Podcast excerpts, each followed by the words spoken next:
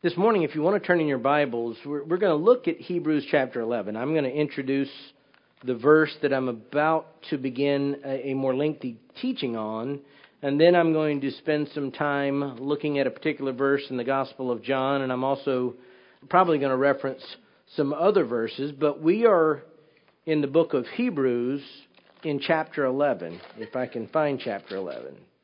And so far, we've been going through the examples of faith that Hebrews chapter 11 lays out, and we've covered the concept of creation. That's a matter of faith that you can believe that God supernaturally created everything that is. And we looked at the lives of Abel and Enoch and Noah. Those are the first three examples the writer of Hebrews laid out for us. And this morning, we're going to be looking at a, a example of faith that's unusual in chapter 11 unusual not because of who he is, the person is Abraham, but unusual because of how the writer of Hebrews emphasizes this man Abraham. If you got your Bibles open, you can follow along with me. I'm going to read the text that I'm going to be teaching next, which is Hebrews 11, verses 8 through 10. By faith, Abraham, when he was called, obeyed by going out to a place where he was to receive for an inheritance and he went out, not knowing where he was going. By faith, he lived as an alien in the land of promise, as in a foreign land, dwelling in tents with Isaac and Jacob, fellow heirs of the same promise. For he was looking for the city which has foundations, whose architect and builder is God. Again, we're not going to get into the substance of this this morning. This is an introductory message, but that's the next example Abraham we're going to see the example of Abraham, a man of faith, and what he did that is commendable and is to be our example. But if you were to look ahead, and I'll just tell you what's ahead, in verse 11, the reference is to Sarah. That she was an example of faith, obviously, Abraham's wife. And then there is a discussion of some great theology, beginning at verse 13 all the way down to verse 16. And I say it's great theology. It's explaining something of how these people exercised faith, even though they were looking forward to things and they didn't fully understand everything that it was. But then we see in verse 17, we go back to this examples of faith. And what do you see in verse 17? I'm going to read 17 and 19. By faith, Abraham when he was tested, offered up Isaac, and he who had received the promises was offering up his only begotten son. It was he to whom it was said, In Isaac your descendant shall be called. He considered that God is able to raise people even from the dead, from which he also received him back as a type. Abraham was such an example of faith that twice he's listed here. Two different aspects of his life are pointed out to us and held up as an example. That's unusual. For most of the people, there's just a reference and then you move on. But here, Abraham is so central to the concept of faith that he's mentioned once, then he goes away, talks about other things, and he comes back and he mentions Abraham again as a significant character. Now, he's not mentioning again Abraham just so we know more information. As I've said repeatedly as I've taught through this, the purpose of Hebrews chapter 11 in your Bibles is stated by Hebrews chapter 12, beginning at verse 1. Therefore, since we have so great a cloud of witnesses surrounding us, let us lay aside every encumbrance and the sin which so easily entangles us, and let us run with endurance the race that is set before us, fixing our eyes on Jesus. And on it goes. The whole point of this is so that we look at these lives and we do what they did. That's the example. And Abraham was so significant, he's pointed out twice, two different parts of his life, two different events. So we're going to be spending a lot of time over the rest of studying Hebrews chapter 11 talking about Abraham. And so I want to say a few introductory things about him. As I even was typing these notes and beginning to think through things, I realized how significant Abraham is. We're going to talk a lot about him over a period of time. Now, Moses is mentioned twice in consecutive verses in verse 23 and 24. Look down in Hebrews 11, verse 23 and 24. We see by faith Moses, and then verse 24, by faith Moses.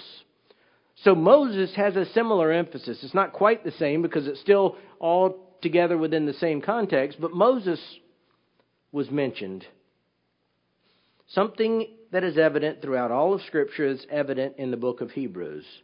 Abraham and Moses are cornerstones of biblical history. Now, I'm going to discuss Moses more when we get further along. In fact, I discussed Moses in depth. I, when I had a chance in Pastor Steve's absence, I preached a two part series on Moses, the life of Moses, because Hebrews chapter 3 was holding Moses up as such an exemplar of faith. Of course, the point of Hebrews chapter 3 was Moses was this spectacular man, Jesus is greater. That, was the point. Jesus is greater. As good as you think Moses is, and he was wonderful, God testified about Moses great things, Jesus is far, far superior. And so I'm going to uh, make a couple of statements here from my thinking it through, and these are not, these are just my thoughts after processing and studying a lot of things. Abraham and Moses are the cornerstones of Jewish history, at the very least. And I would say at the time of the writing of the book of Hebrews, in the life and daily walk of Jewish individuals, it might be said that Moses was the most influential daily figure. Primarily because Moses was the instrument through which God gave the law. So people understood if they read the Old Testament, they identified the fact that God used Moses to give the law. So throughout scriptures, when you see things talking, Moses is held up as an exemplar. He is a significant person.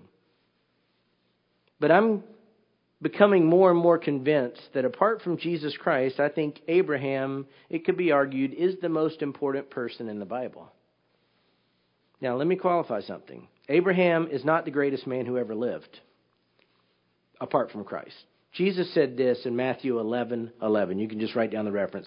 Matthew 11 11, Jesus said this Truly I say to you, among those born of women, there has not arisen anyone greater than John the Baptist. Yet the one who is least in the kingdom of heaven is greater than he. So it seems like Jesus is saying that amongst normal born people, John the Baptist might have been the greatest man who ever lived. And you don't argue with Jesus. If Jesus says that, that pretty much settles the issue. So I'm not saying Abraham was the greatest man. I think Jesus says John the Baptist was the greatest man. And no one had a more comprehensive and devastating effect on mankind than Adam because Adam's sin ultimately wrought destruction that is unparalleled. I'm going to read a section from Romans 5 when the Apostle Paul is talking about history and what he said about the sin of Adam. Romans chapter 5, verse 12. Therefore, just as through one man sin entered into the world, and death through sin, and so death spread to all men because all sinned. I think we could stop right there and say that is as comprehensive and devastating effect on humanity as anybody could have. So that came through Adam. And again, since Moses was considered the cornerstone of the law, he was the one God used to give the Old Testament. They didn't call it the Old Testament, but he gave the Old Testament to the nation of Israel. He may have had more significant daily impact. Yet I still maintain, the more I think and the more I study, that Abraham may be the most significant human apart from Christ who ever lived. Not the greatest, not the most destructive. But as we study Abraham, I think he is a central figure in all of human history. Not more central than Jesus Christ, but apart from Christ, I think Abraham may be one of the most influential figures in all of the world. I'm going to come back to it. I think Genesis 12:3, and I'm going to address this later, makes that clear. Genesis 22:18 says something very similar. But even just from looking around, three of the world's major religions all trace themselves to Abraham. You look around today, Islam thinks Abraham's their father. They trace their roots to Abraham. Obviously, Judaism traces its roots to Abraham. Christianity traces its roots whether we always think of it that way, to Abraham. But again, I'll come back and develop this a little bit more. But for our purposes, I want us to come back into thinking it like we lived at the time of the writing of the book of Hebrews. And I think what I'm going to talk about now will show the central place of Abraham and the mindset of individuals such that this reference twice to Abraham is more understandable. Remember, the original audience of this letter were Jewish people. They had come at least and professed that Jesus was the Messiah, but the original recipients were Jewish people. That's why we call the book in English Hebrews, because the earliest references to it make it clear this letter was written to Jewish people. And among Jewish people, even though Moses was significant and a great man, Abraham was always the starting point. For the Jewish people, no one was greater as an ancestor than Abraham, even though I think Moses was very significant to them. Abraham was their patriarch. He was their beginning. He was their father. It all began with Abraham. And I want you to turn over for a moment to John chapter 8 because we're going to walk through a dialogue where Jesus was arguing with religious rulers. And I think this dialogue shows you something about the revered place of Abraham in the life and in the mindset of a Jewish individual. Now, when we get to John chapter 8, Jesus is not arguing with all Jewish people.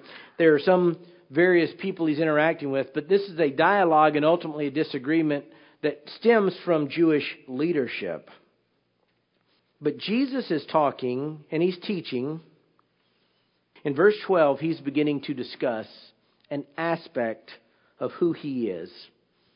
So in John chapter 8, beginning at verse 12, I'm going to start reading. Then Jesus again spoke to them, saying, I am the light of the world. He who follows me will not walk in the darkness, but will have the light of life. Now, we're about to see where some confusion starts in the minds of the Jewish leadership. Their hearts were darkened. Ultimately, their rage against Jesus would cause them to be shouting, Crucify him. Verse 13 So the Pharisees said to him, You are testifying about yourself. Your testimony is not true. That's just the Old Testament law. You couldn't do certain things on the testimony of one witness. You had to have two witnesses. So they're coming to him and they're saying, Look, we don't have to listen to you. You don't have a second witness to back you up. Verse 14 Jesus answered and said to them, Even if I testify about myself, my testimony is true. For I know where I came from and where I am going, but you do not know where I come from or where I am going. You judge according to the flesh. I am not judging anyone. Verse 16. But even if I do judge, my judgment is true, for I am not alone in it, but I and the Father who sent me. Even in your law it has been written that the testimony of two men is true. Verse 18. I am, I am he who testifies about myself, and the Father who sent me testifies about me.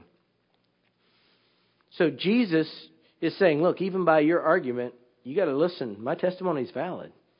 Jesus doesn't need authentication. He said, I'm saying to you is true, but he said, I have a witness. I have my Father who is a witness.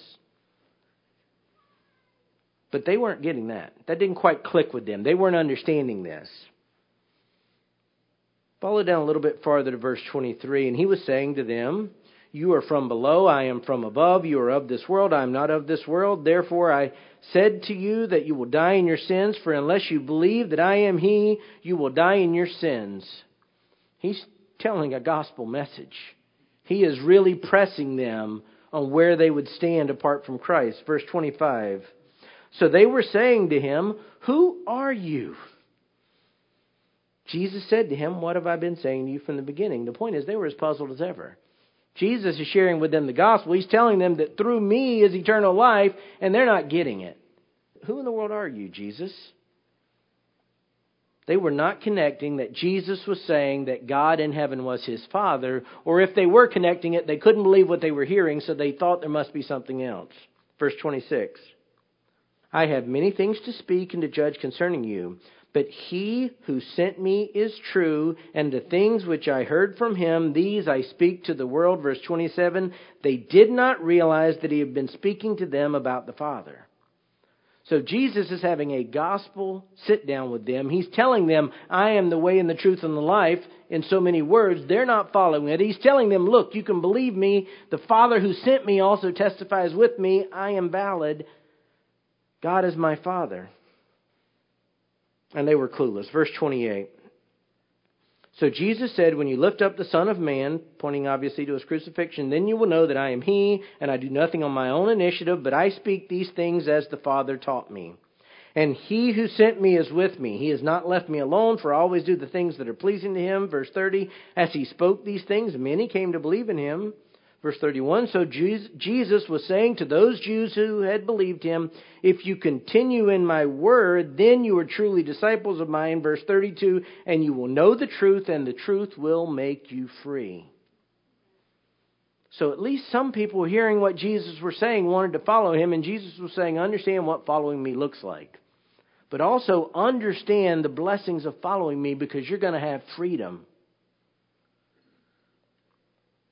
Now, for a Jewish person of this time to be told you will have freedom was somewhat shocking. Verse 33 of chapter 8. They answered him, We are Abraham's descendants and have never yet been enslaved to anyone. How is it you say you will become free? Jesus had touched a nerve because the Jewish people prided themselves on their perceived freedom. The fact that they would not willingly submit themselves to the rule of others was a source of pride. Now, there's some forgetfulness in their history wrapped up in this statement. They had been enslaved many times. Because when they had disobeyed, God had done exactly what He said He would do in Deuteronomy, and they received curses.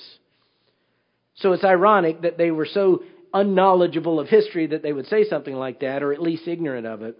But in the culture and of the time, there had been a series, Pastor Steve is actually teaching on it. In Daniel chapter 2, there had been a series of people that had taken over the land of Israel. A series of people, a series of leaders of kingdoms that were taking over Jerusalem. And what you see in the intertestamental period, in other words, the period from the end of the writing of the Old Testament until the beginning of the New Testament, there was a lot going on in the land of Israel. There were different people that were ruling over the lands. There was actually even some major rebellions by the Jewish people because they didn't want to be enslaved. It goes far beyond what I can talk about. There, there was a Maccabean revolt. There were all kinds of revolts, and the Jewish people prided themselves that said, We are free, we're not enslaved.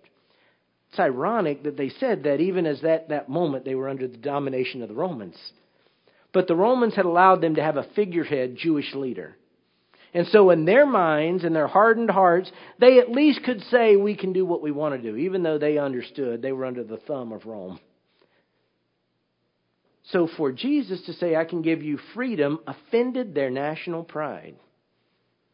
It offended them. Who do you think you are? We are free. What are you going to free us from? Their national identity was challenged, and when their national identity was challenged, the first person they went to were Abraham's descendants. We're part of Abraham. This dialogue continues, verse 37. I know that you are Abraham's descendants. Yet you seek to kill me because my word has no place in you. Verse 38 I speak the things which I have seen with my father, therefore you also do the things which you heard from your father. Now, we know from reading along, Jesus was talking about their father, the devil. But as soon as you mention your father, what is their response? Verse 39 They answered and said to him, Abraham is our father. Jesus said to them, If you're Abraham's children, do the deeds of Abraham. Here's the point Abraham was at the root of everything they were. He was the core, he was at the identity, he was the central figure even as they're having this pointless dialogue because they're not understanding, or if they are understanding, they're rejecting what Jesus is telling them, they're standing up and they're waving the banner saying, We're Abraham's kids. He's our leader. The whole dialogue was puzzling to them. Jesus was talking about freedom from sins, and in their sinful pride, they had this notion that they were already free. Jesus had so stirred them up, they turned the insults. This is like modern politics in America at this point. Verse 48 The Jews answered and said to him, Do we not rightly say that you are a Samaritan and you have a demon? Samaritans was a pejorative term. They were a mixed race of people. If you want to insult somebody, call them a Samaritan. So they just throw it in the gutter and they throw out a slang, a, a disparaging term, and they add in demon possession just to make sure. ultimately, Jesus went on and said, I don't have a demon, but I honor my Father, you dishonor me. Verse 51 Truly, truly, I say to you, if anyone keeps my word, he will never see death. Now, as soon as he said that you will never see death, once again the, the synapses fired and the Jewish people went bananas.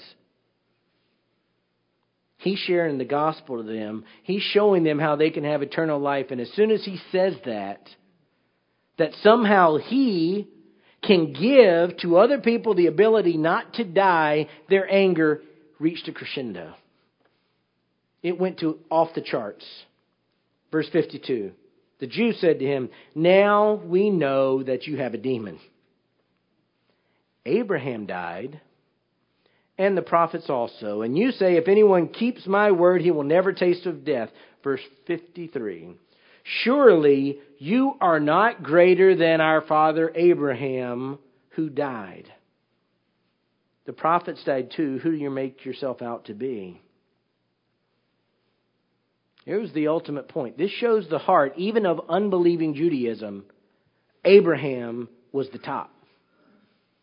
And they understood Jesus making implications here. They're like, surely, you're going to say you're greater than Abraham. Come on.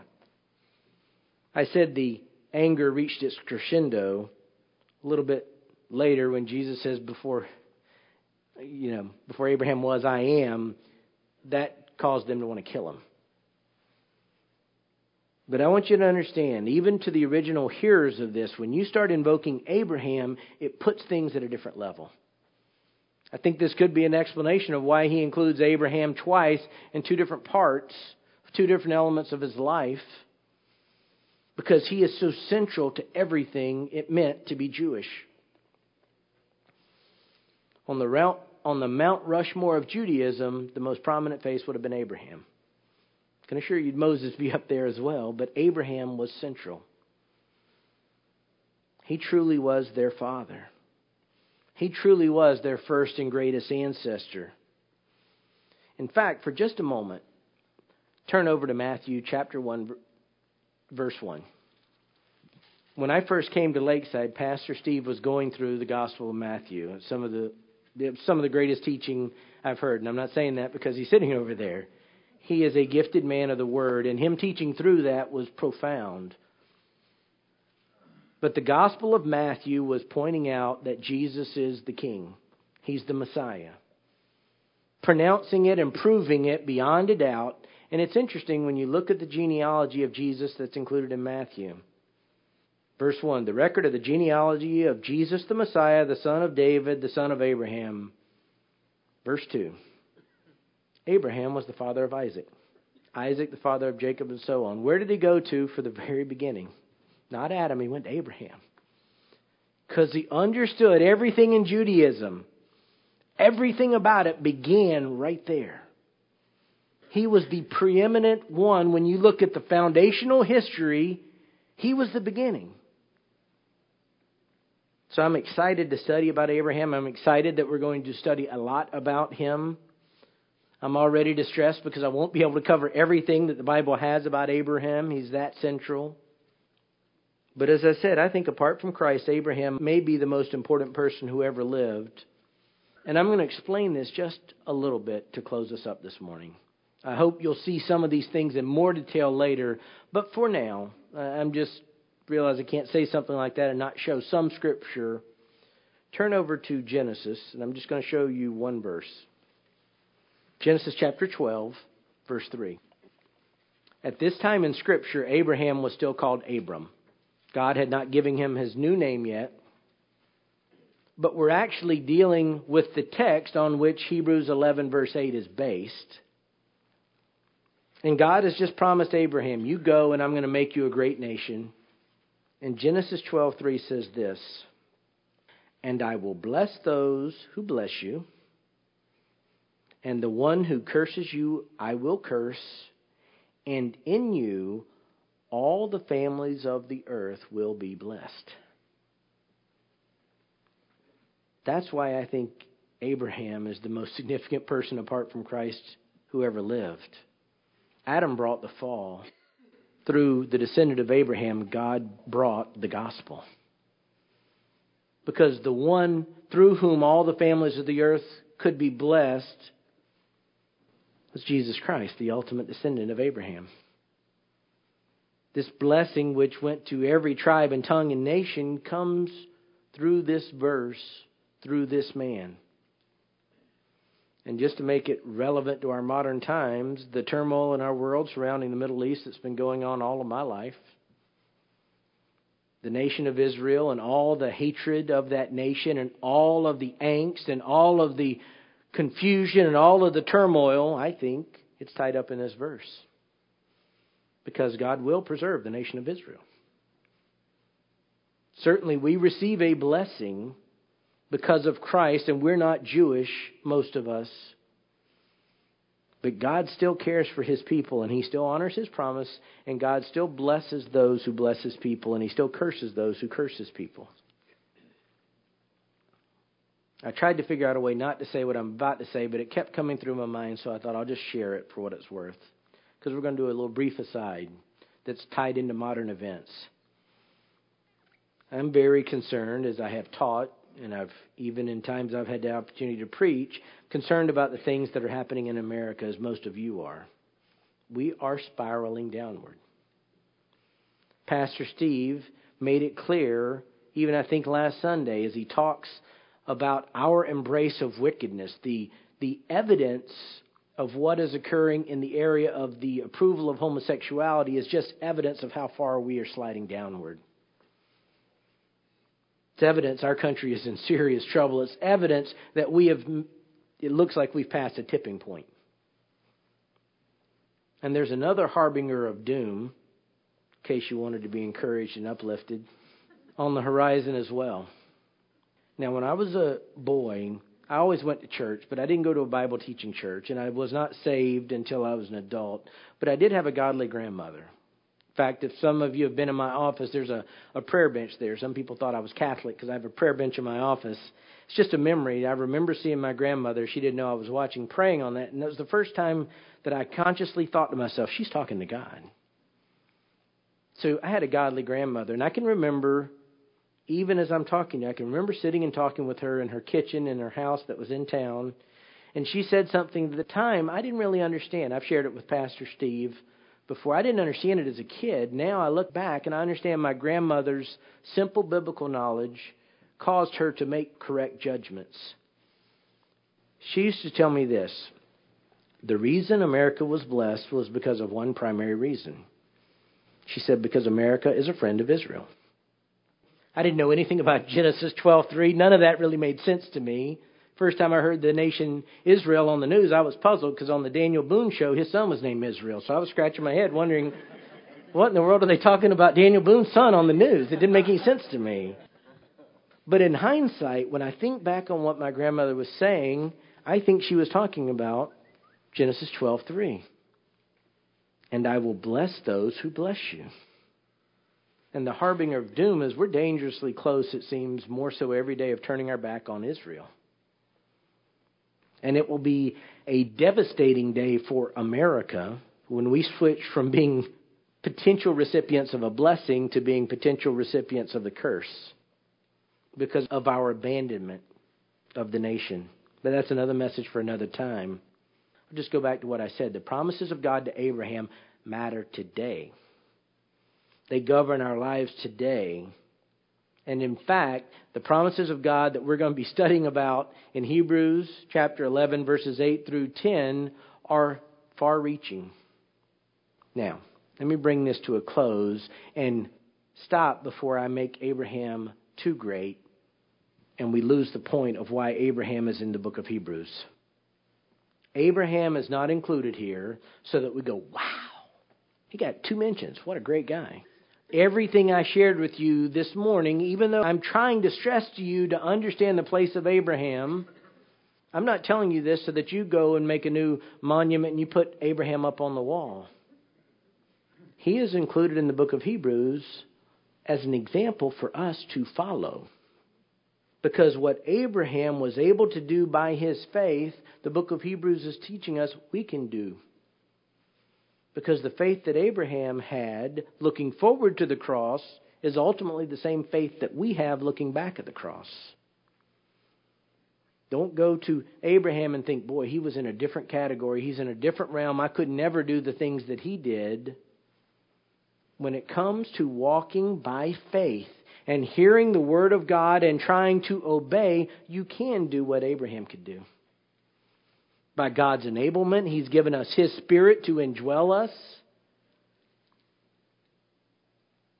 He was a man who had faith, and if we know the Lord Jesus Christ, if you've trusted in Jesus Christ as your Lord and Savior, then you have the same faith, and you can live a life every bit as pleasing to God as Abraham. Remember, Abraham's just a part of the great cloud of witnesses. He's there because what he could do by God's enablement and by God's grace, we can do. Let me close us with a word of prayer. Dear Heavenly Father, we sometimes can't fully comprehend your word. Lord, as I try to get my hands around Abraham and his significance and his place in the book of Hebrews, Lord, I'm overwhelmed. There's so much information and there's so much to think about and there's so many aspects of Abraham's life. And yet, Lord, you've placed him here because he was a man of faith and your children have faith. Lord, I pray that we would see how we can emulate the life of men and women of faith. Lord, each week as we study and as we see men of faith, women of faith, Lord, you call us to follow in their footsteps. And Lord, that inevitably involves us obeying your word. Lord, we are those who call ourselves your children we say we love you, and as your word teaches us, if you love me, obey my commandments. That's your word to us. Lord, help us to do that. Help us to diligently seek your face. Help us to diligently follow your word, not to earn our salvation, Lord, but as an expression of love for the salvation you've freely given us. We pray now, Lord, that our hearts be prepared to hear Pastor Steve's message. Lord, I pray that you would empower him, give him great grace and mercy and wisdom to proclaim your truth. And I pray that you would give us ears to hear. We ask all of these things in Jesus' name. Amen.